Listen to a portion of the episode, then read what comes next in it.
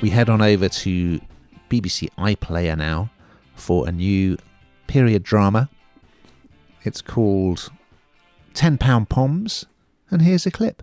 Australia. There's a bright future. Can't believe we're actually doing this. Here we go then. Start of our new lives.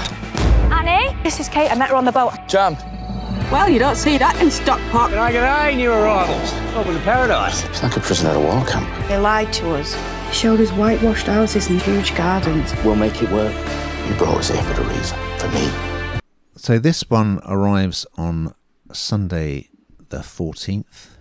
And as you may have guessed from the title, it was about the Brits who who swapped dreary post-war Britain for sun-soaked Australia, and they could make the passage on a ship for ten pounds and start a new life. So it's written by Danny Brocklehurst, and it stars, among others, Michelle Keegan, who has collaborated with Brocklehurst before. And yes, so she plays a nurse who is one of these Brits on what was called the Assisted Passage Migration Scheme, and that, that ran from the 40s to the 70s.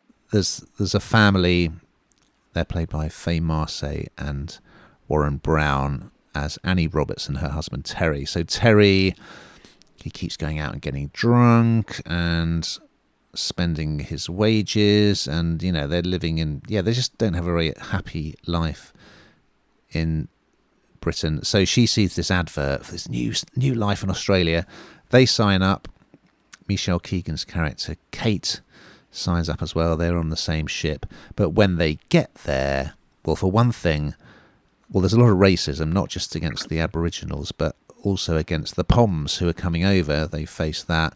And whereas they were sold this dream of you know beautiful houses and they're actually in these awful Nissen huts with um, cockroaches and uh, the dad who's a builder he ends up just digging holes and, and facing really sort of aggressive prejudice from one of the other workers. So it is it's a very interesting story and an interesting piece of history i wasn't absolutely gripped by it but um, yeah I, I learned quite a lot, and yeah, it's filmed in Australia. It looks really good. What did you think, Hannah? It was nice to see Michelle Keegan back on our screens. I mean, she's never far away, but she does sort of pick up these quite gritty parts, doesn't she? And um, seeing her as that, you know, this 1950s nurse. I think she, I think she does do it justice. I know what you mean about it not being gripping, but equally, I kind of I don't know. It, it's really sad when someone's been for t- just ten quid. You know, they were sold this amazing dream and it just wasn't reality, and then trying to forge a life because of what you thought you were doing was going to make things better, and all the personal issues along the way. So I did find it quite interesting. As I say, I think Michelle always always does these, always plays these parts incredibly well.